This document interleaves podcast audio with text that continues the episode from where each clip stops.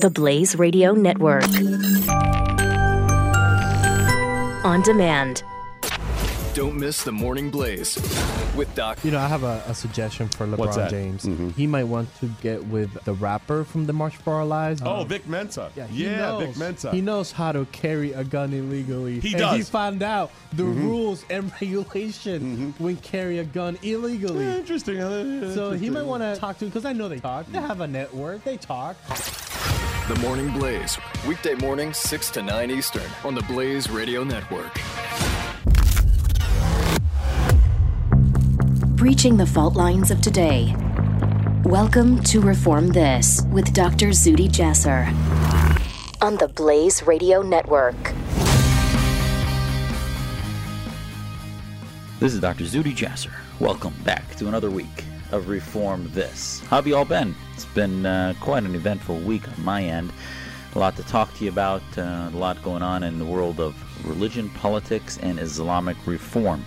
If you've been here before, thank you for coming back. Thank you for coming back to a place where I think we have the challenging conversations, those conversations that people just often won't have, and a place actually where you can hear an American Muslim patriot, somebody who loves his country and loves his faith and feels that the Islamist problem is one that only Muslims can solve, and it is about time.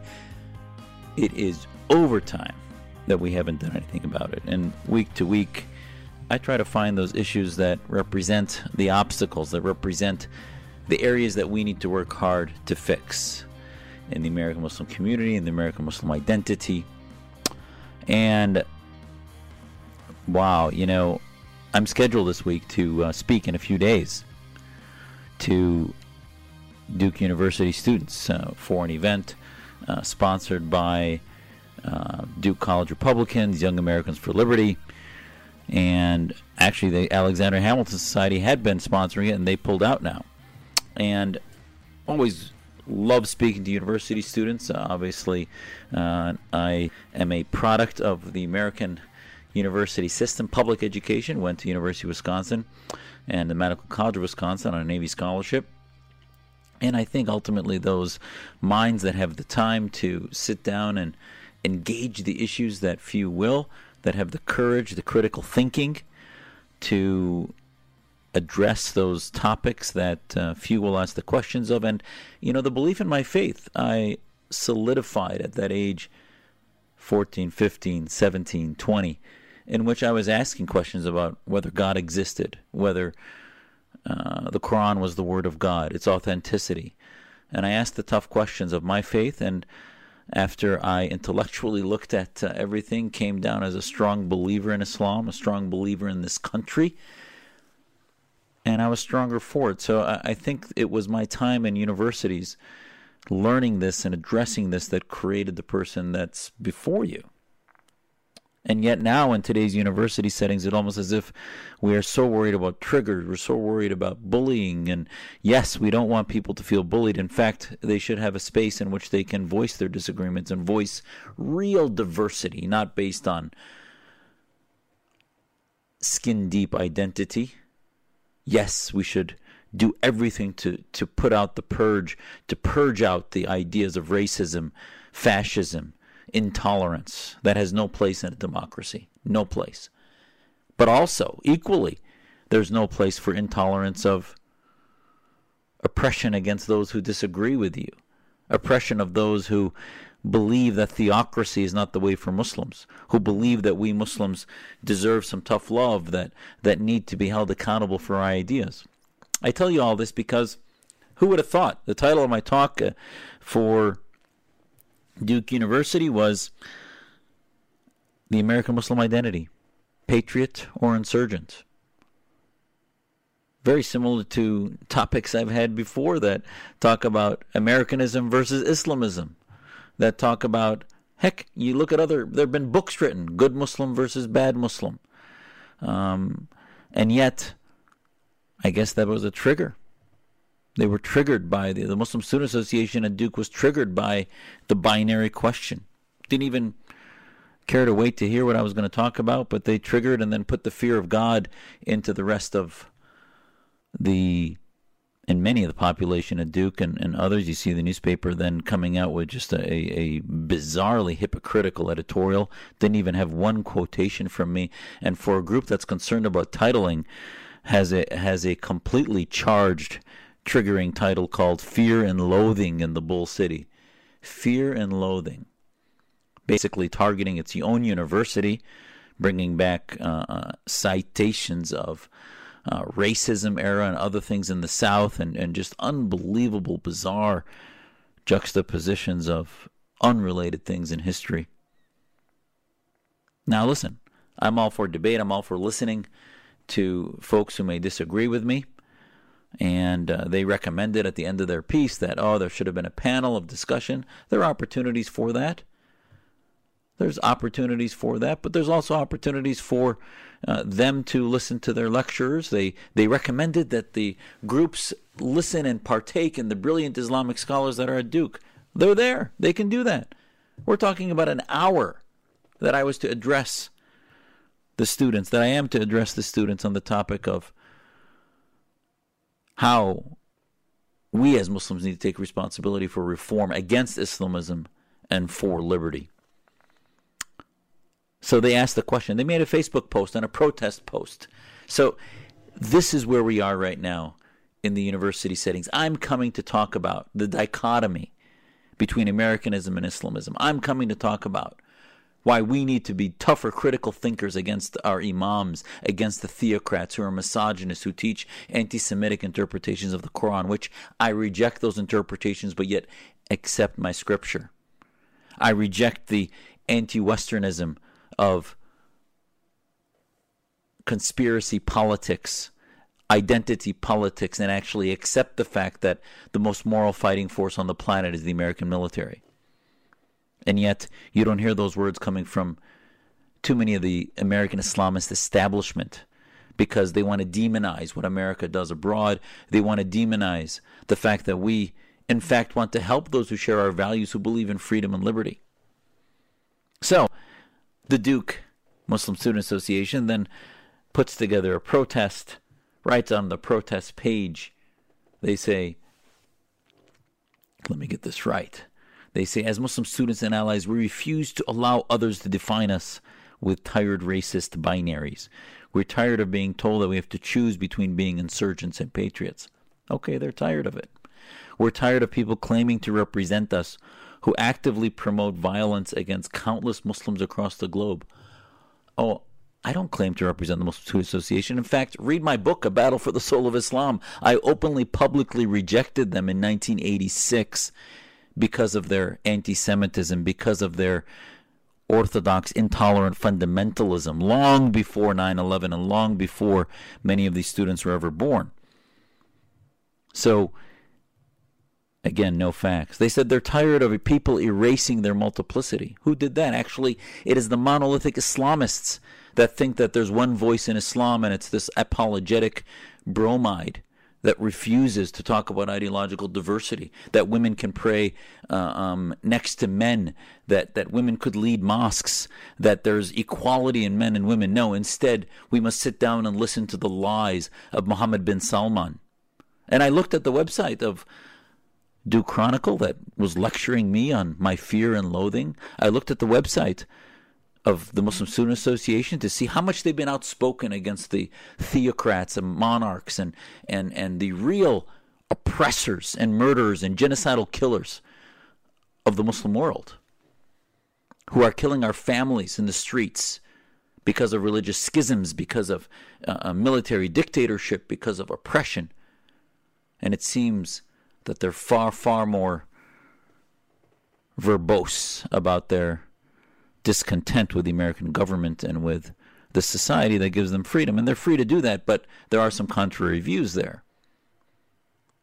They said, join the Duke M S A, Muslim Student Association, and allies in a counter teach-in against Islamophobia and racism.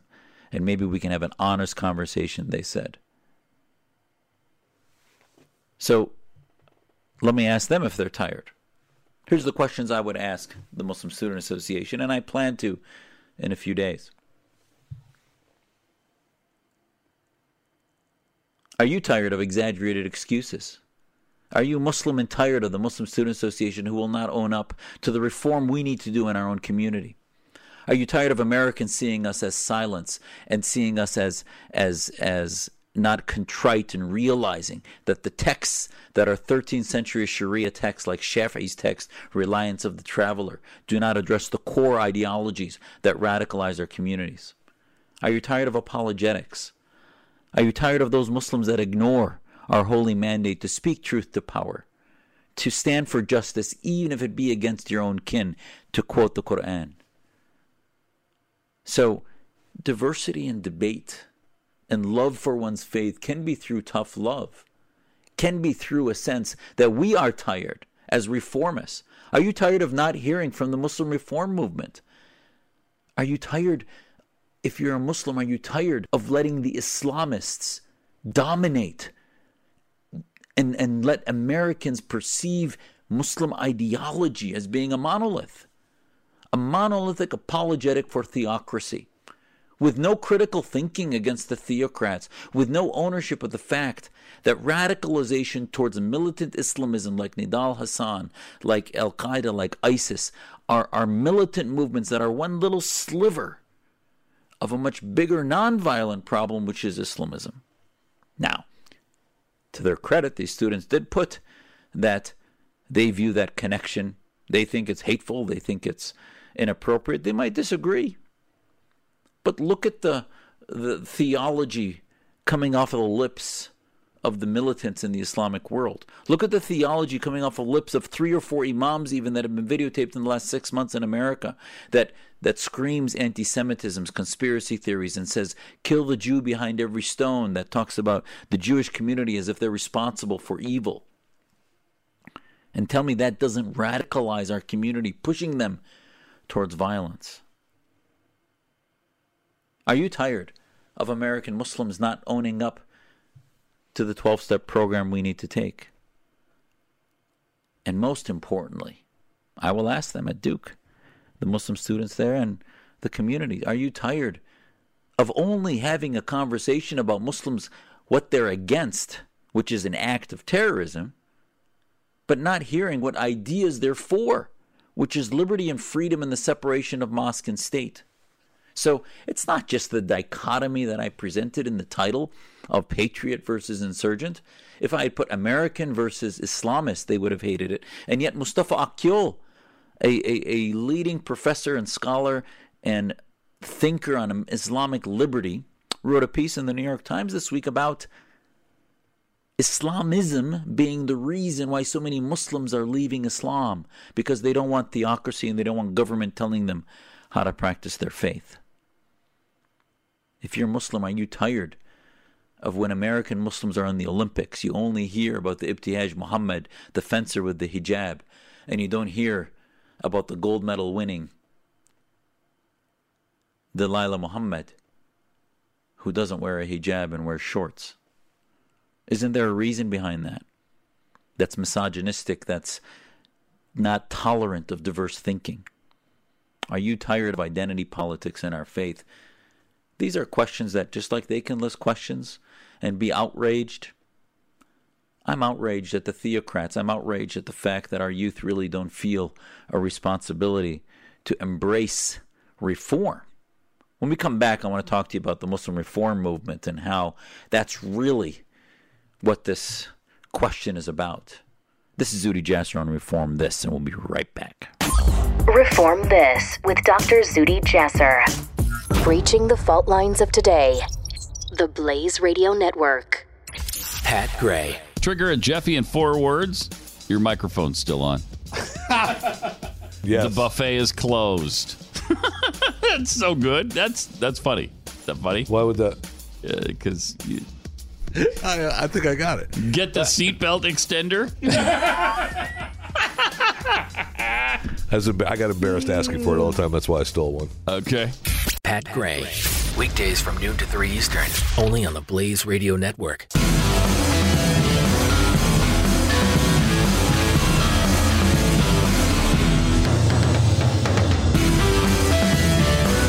The Blaze Radio Network on demand. Reform This with Doctor Zuhdi Jasser. This is Doctor Zuhdi Jasser. Welcome back to Reform This on the Blaze Radio Network. Thank you for joining me in the conversation. Thank you for listening, giving me your time, and opening your mind and thoughts to the fact that maybe there are other ways to look at the Islamic issue, to look at the need for reform. Maybe there are things we can learn from the disease of terrorism, that it may be an underlying condition that we need to treat, and that's what I do here from week to week. And I hope to do in Duke University in a couple days. And as I enter that, I, I felt with the writings and the misinformation being spread by the Muslim Student Association that I addressed that head on. Now, make no mistake, anyone who does any research into my work will know that the Duke University M S A is, was triggered, not by the title. I could have called it anything. I called it the American Muslim Identity, Patriot or Insurgent. And their newspaper, the Duke Chronicle, in a, I will tell you, I think it's cowardly, their their entire editorial board unsigned an editorial that then went into how they considered fear and loathing that I would be bringing as an American Muslim who loves my faith and has helped bring four mosques into construction in the United States through the mosque that I was raised in in Wisconsin, to the mosque that I helped when I was based in Norfolk, Virginia, and Virginia Beach at Hampton Roads, to the mosque that uh, my family has built here in Arizona and Scottsdale, and the mosque my family built in Fort Smith, Arkansas, on and on. Because I do believe American Muslims are part of the fabric of America, but I view Islamism, theocracy, Islamic theocracy, the Islamic state mentality, not just ISIS, but the Islamic Republic of Iran, of Saudi Arabia, of Pakistan, of the A K P of Turkey. Islamist movements I view as more dangerous than even the Cold War was. And the Cold War is still going on with communist, corrupt Russian ideology, collectivist ideology, preventing that nation from being free and oppressing its population. So it is very appropriate in an academic setting to talk about what collectivism does to a community. And you can love your faith and love your Quran, your scripture, and still speak out against movements that hijack your faith. And it's gone beyond hijacking the Islamic world. The Islamic establishment is the problem. So it is not a surprise that the M S A created in the sixties through funding and, and uh, petro-Islamic stimuli planted the seed that in most of the universities, which then led to the I S N A organization as these youth were uh, matured into professionals and and ultimately became activists. The Islamic Society of North America was created, and the Holy Land Foundation trial talked about how this network of organizations brought with it a common ideology of Islamism and was part of the Muslim Brotherhood evangelical spread of political Islam into the West.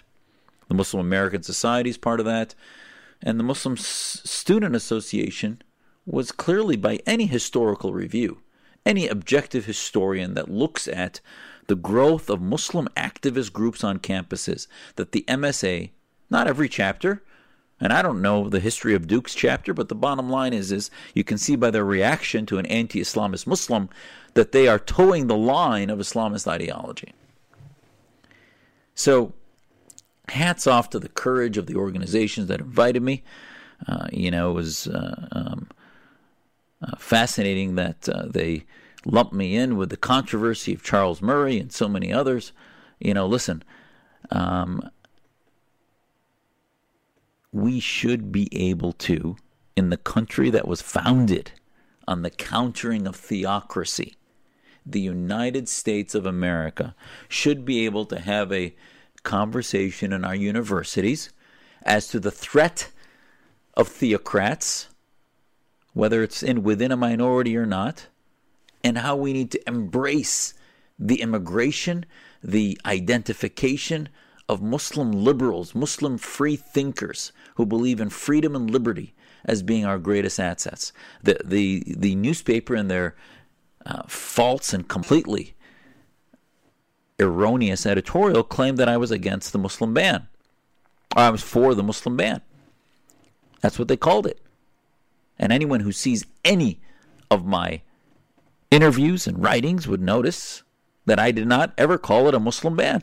And I rejected it every time it was mentioned to me on every network I spoke, be it Fox News, C N N, B B C, or wherever it was. I said we should have an Islamist ban. We should have an ideological filter that those who come here should embrace the separation of mosque and state and not believe in theocracy and apologetics and anti-Semitism, that there should be ideological filters for those who come here, and if they don't believe in Western secular society, that they should go to societies like Turkey, Saudi Arabia, Iran, or Afghanistan that might share those ideas.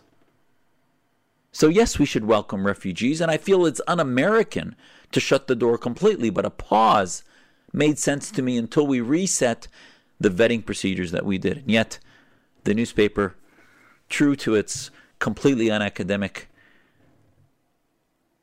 haphazard approach to opinions, did no research, no quoting, nothing, and simply tried to tarnish me as a bigot or a racist. And again, the the bizarre association of being Muslim with a race.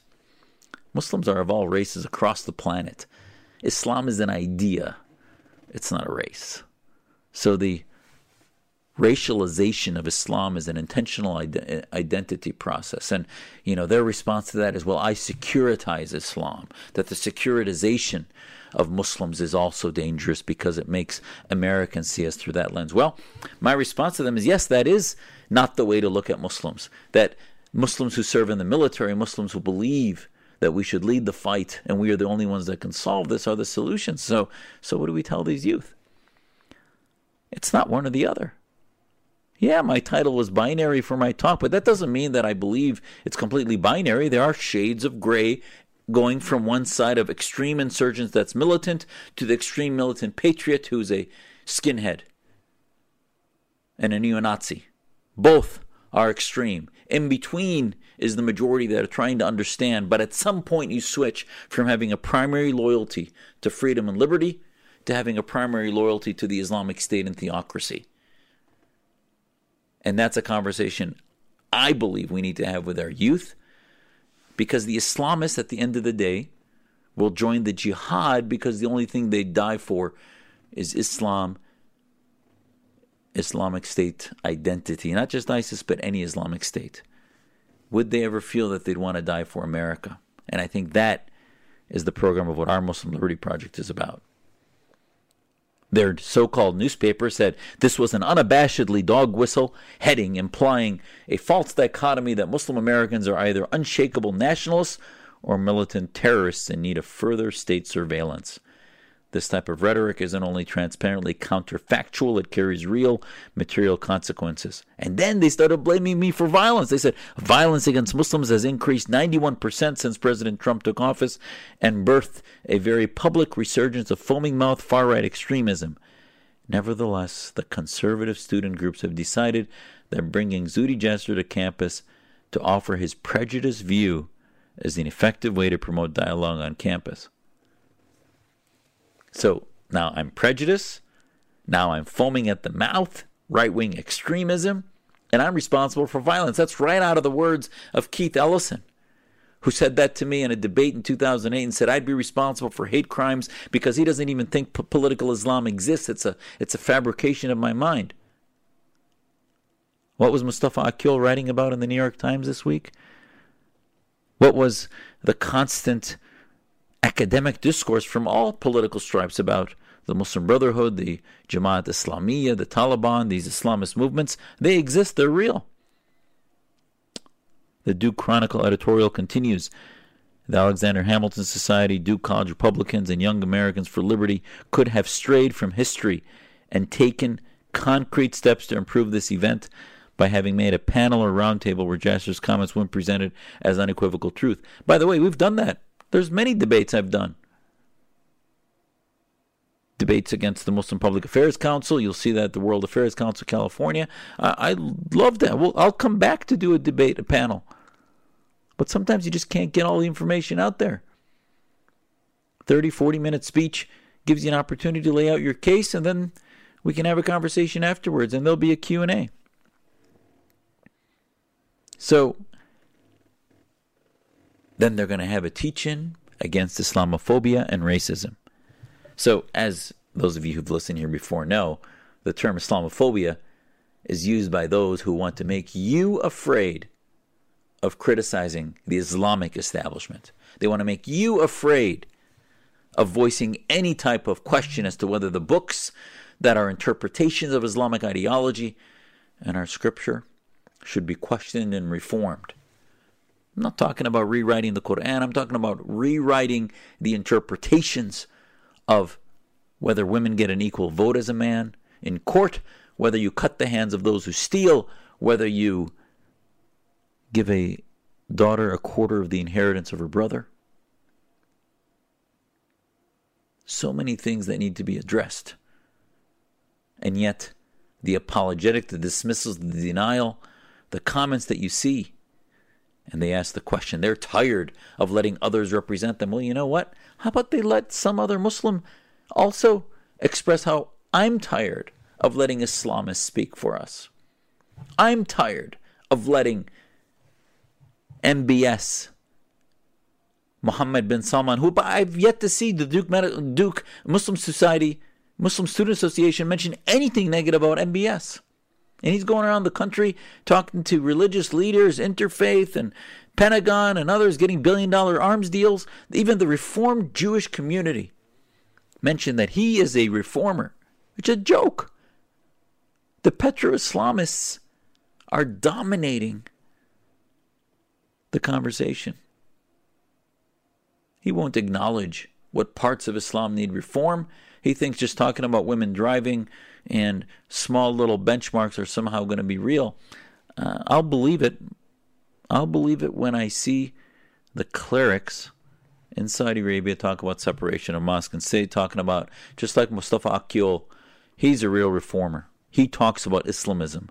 He recognizes the danger of theocracy. So to those who believe that I'm all about simple binary things, no, I'm about the evil of theocracy and the beauty of liberty and freedom. In the Middle East, they've had a binary which has been evil from both sides. Secular military dictatorship and Islamist theocracy. Both are ev- both are evil at the same extreme of oppression, of imprisonment, of torture, genocide in Syria, as we see the so-called secular dictator of Bashar Assad, who's in bed with the theocrats of Iran and Russia. That's a binary which is both evil. But the binary between choosing freedom and liberty versus rejection of Islamism is a real choice for Muslims.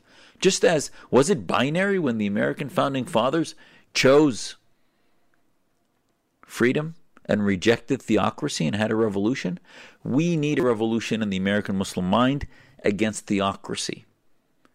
And yes, I think our foreign policy, our domestic policy should start to look at the declaration of the Muslim Reform Movement as being a solution, as being a pathway towards reform and trying to figure out which Muslims work with us and our allies and which ones we really shouldn't be using to set our policies. This is Zuhdi Jasser on Reform This. I'll be right back. Reform This with Doctor Zuhdi Jasser. Breaching the fault lines of today. The Blaze Radio Network.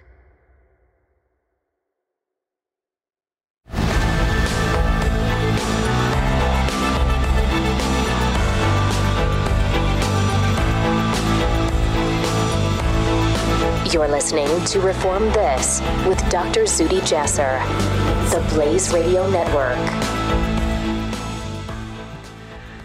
This is Doctor Zuhdi Jasser. Welcome back to another segment of Reform This on the Blaze Radio Network. I've mentioned it a few times in the last few segments, uh, the piece by Mustafa Akyol on March twenty-fifth, twenty eighteen in the New York Times. Yeah. Anyone who watches me and listens to me knows that I don't always quote just conservative media. I will quote for you those ideas that I agree with regardless of where they appear. I'm not a fan of the New York Times. I think they've apologized for Uh, regimes like Iran and others, but at the end of the day, some, something correct gets written there. I will read it and share it. Mustafa Akyol wrote a piece this week called how Islamism drives Muslims to convert. How Islamism drives Muslims to convert. It's a must-read. Take a look at it. I think he hits all the right notes. He talks about the fact that at the bottom, and this is something I have talked to you about almost every week on Reform This, I tell you how if you truly, if you're a Muslim listening to me, and you're trying to figure out what to do to change the world, to be part of change, to be part of something in a legacy that leaves behind a country you love like the United States of America or Canada or France or Germany, whatever that, or Egypt or Tunisia, whatever that country might be, and yet you also love your faith and relationship with God, and that recipe that brings you closer to God is the Islamic one,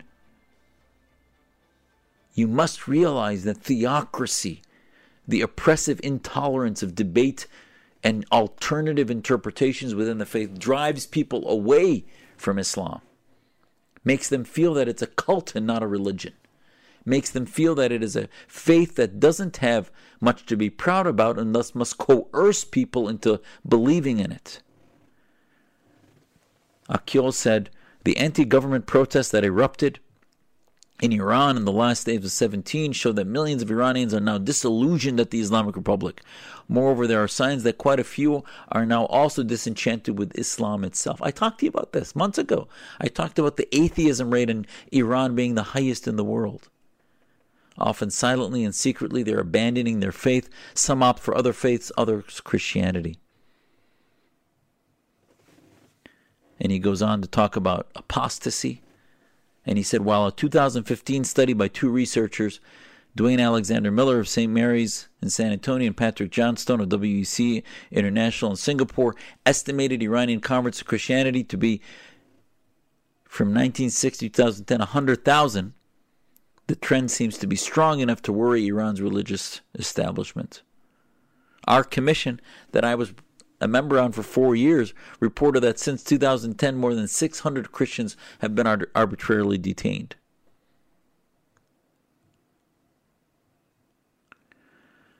And then he said, take the words of Azam Kemujian, an Iranian former Muslim and leaving Islam, apostates speak out. He said, I've lived thousands of days in Iran when Islam has shed blood, he wrote, referring to the violence of the Islamic Revolution. Islam ruined the lives, dreams, hopes, and aspirations of three consecutive generations. The perpetrator of the mass killings or jailings he talks about was, of course, not Islam. It was the Islamic Republic. But apparently it's easy to conflate the two, extending a resentment of a theocratic regime to the theology it claims to represent. He said, even in officially secular Turkey, my, my country, he says, the growing assertiveness of religious conservatives pushes the young generation towards deism, belief in God but no religion, as one concerned Turkish theologian, Mustafa Akyol, has written in the newspaper Karar. Authoritarianism at the communal level is also similarly self-defeating. So, the core problem, he said, is that traditional Islamic jurisprudence and the religious culture it produced were formed when society was patriarchal, hierarchical, and communitarian. Liberal values like free speech, open debate, and individual freedom were much more limited. Hence, Muslim jurists saw no problem in protecting the religion by executing apostates and blasphemers. Some of them, like Imam Ahmad ibn Hanbal, those ninth century teachings were a precursor modern day of Wahhabism, also championed blind faith, a notion of believing without asking how. Modern society is a very different place. It is those civil traditions that the Ummah needs to revive today.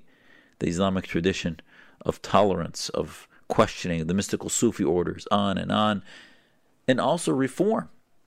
So, Mustafa brings up a very good point, and I'd like to elaborate more, which is religious freedom starts at home. America gives us religious freedom, but we shouldn't take it for granted. Do we Muslims have religious freedom inside the mosque? The civil rights war of today is inside the mosques, between feminists and misogynists, between liberal thinkers and oppressive theocrats, between those who want to come to terms with modernity and those who want to stay in the eleventh century. That is the civil rights war of today, the war of ideas, the war between those who are fossilized in their thinking and those who believe in critical thinking. That's the only way to grow. That's the only way to maintain our integrity. And as Mustafa mentioned in the piece, communitarianism was something that was defeated by those who defeated theocracy. And individualism reigned supreme. To protect the individual was meant to protect the entire community.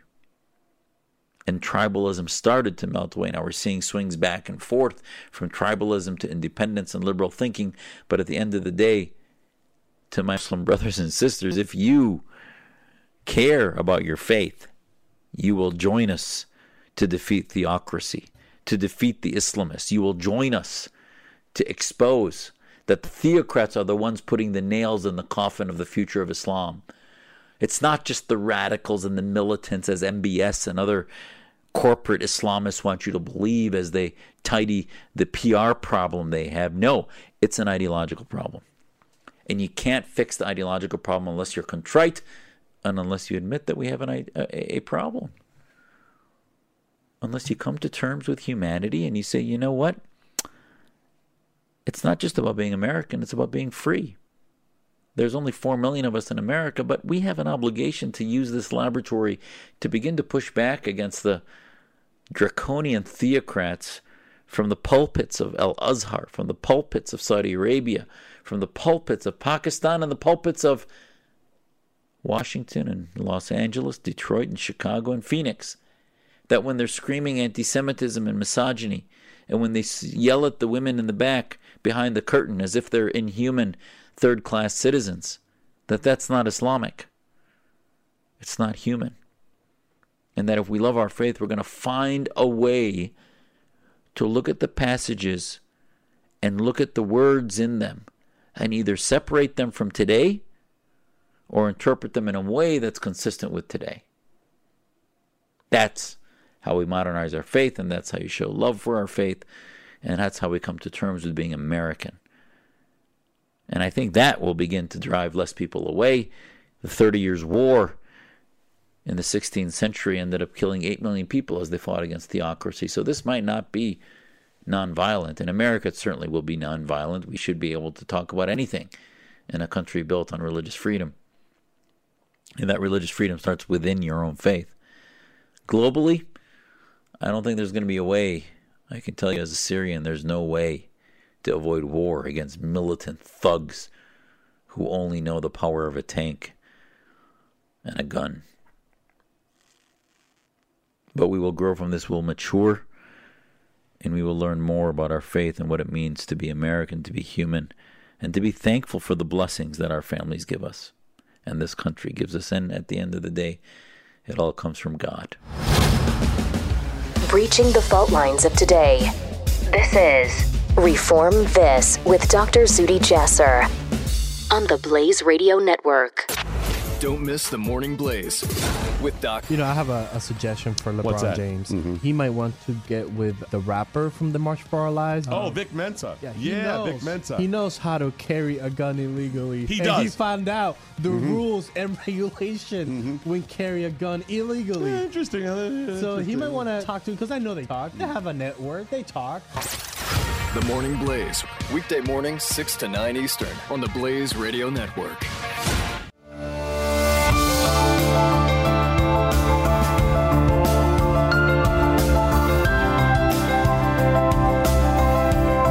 This is Doctor Zuhdi Jasser.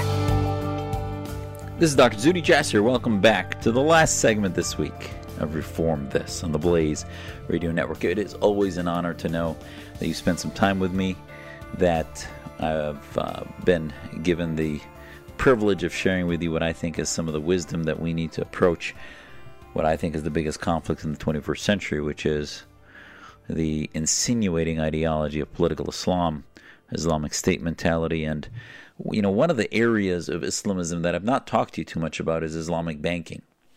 Now, the premise... And why am I talking about this? Well, before I get to the premise, the, this week in Bloomberg on March twenty-seventh, two thousand eighteen was a piece written by a, um, I don't have his name here. I thought I had his name. Um, a reporter for Bloomberg, and uh, it was entitled Spreading Islamic Banking in Uganda, One Sermon at a Time. And then he goes on, this writer for Bloomberg, and says, the Islamic preacher Idi Kazoni's Friday sermon in the Ugandan capital typically focused on three subjects: faith, mercy, and religiously complying banking products.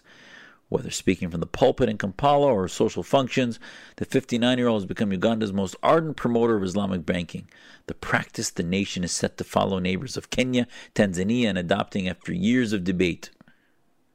And though he sees it as a religious obligation, others see it as a chance to expand finance in these African countries where only forty percent of nineteen million potential countries customers have accounts.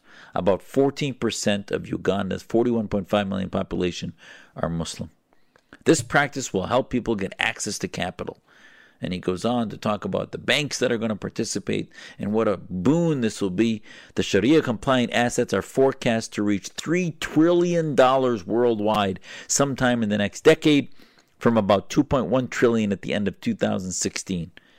Then he has a section in the piece about great expectations of Uganda and nearby countries in which it will help economic growth. Mind you, nothing about free markets is being written in Bloomberg Business. Bloomberg Business. This is not a Ugandan propaganda news piece or Al-Azhar's news piece or Saudi finance news piece or Dubai's news piece. No, this is Bloomberg. And then he talks about the lenders' plans. The central bank in September has submitted applications to Islamic banking without identifying them. So far, only one established institution, the Tropical Bank Limited, has confirmed it will offer Islamic products. And it goes on to say what they're going to do. Now listen, I think there are some things that scholars of Islamic economics have written that we should take a look at, things we can learn. There are some, I think, technical ways that aren't dishonest, that aren't corrupt, to avoid interest that allows you to share risk. Now, what is the avoidance of interest? Now, the Old Testament teachings from the God of Abraham have written consistently about the need for human beings to avoid exploitation and to avoid usury, which is inordinate interest. It doesn't mean no interest, it means inordinate. Well, over time, the theocrats, the Islamists, have interpreted usury to just mean any interest, and especially fixed interest. They, they do not want the risk to be no risk from the bank, for example, and they get a flat interest payment. But yet, the Islamic financing schemes are all about shifting costs to lease to purchase schemes, to expense mechanisms that end up stealing more money from the vulnerable customers of these schemes and then losing their property because of inability to pay, in which the so-called bank doesn't really take the risk it claims to be taking as it should in Islamic financing. Now, this is why I'm against Islamic financing. Anytime you have to call something by strictly a religious name, it empowers the theologians, like you would if you called it an Islamic state, to control government. Islamic financing empowers theologians to say they become the economists. They become the experts in banking, and thus we are beholden to them not only setting up the schemes of contractual agreements, but guiding investments, guiding where the money goes, et cetera. So you lose the invisible hand of Adam Smith and free markets and capitalism, and all of a sudden it becomes the oppressive, corrupt chains, not hands, chains of theocrats who, while, listen, I know there's bundling of funds and stuff for those who are called virtuous funds, in which you reject financing of causes that you don't believe in, be it tobacco, be it uh, marijuana, be it alcohol, all the things. This is can be done in a free society. It doesn't have to be called Islamic. It could be called moral investments. Uh, I prefer a more generic, righteous sense of integrity based in financing, so that free market advice can come in, so that all can have an equal access to giving me, my family, Muslim families, advice on financing. If you call it primarily Islamic financing, then you have to say that it's all left to the Sharia compliant, as what their economics are called, is Sharia compliant. And if you think that an underdeveloped country in the third world is going to evolve from that by letting theocrats guide them, then I would ask you, where are the free markets and the economic productivity of Saudi Arabia, of, of uh, Iran, of Pakistan? Where are the products that are being developed by the free-thinking, free-marketing capitalists of those Islamically financed, Sharia-compliant economies? Nowhere. Nowhere. They're suffocated by folks that want to drive those funds to Hamas, drive those funds to Wahhabi networks, to educational systems, and Sharia networks that are oppressive, in which women can't innovate, nobody can innovate, and on and on. They're driven by conspiracy theories, they're driven by separatism. And I think you can obviously find some Islamic banking people that are more moderate than others, that might be more willing, you know, to work with banks. You see H B S C Bank out of London has some Sharia-compliant financing mechanism. But at the end of the day, you look at these large zakat funds and where their monies go and some of the statements of their clerics that are on their boards, and you will be horrified. The hair on the back of your neck will stand when you hear some of the causes that they think should be given money to, and the way they feel about Israel, the way they feel about America. And this is all done in the name of those who are lending advice in the Dow Jones and elsewhere on Islamic finance. There is no invisible hand of free markets in Islamic financing. It's Islamist financing. I believe in Islamic principles in the way I invest my money, minimizing interest, sharing risk, avoiding usury at all costs, whatever, you know, usury is, is exploitative and is unethical. But it doesn't mean all interest is. To believe that you can buy a home at the age of thirty with cash, and that you must save your whole life the cash in order to buy the home, or be stuck in some kind of deal in which you're leasing your own home, is absurd. That all needs reform.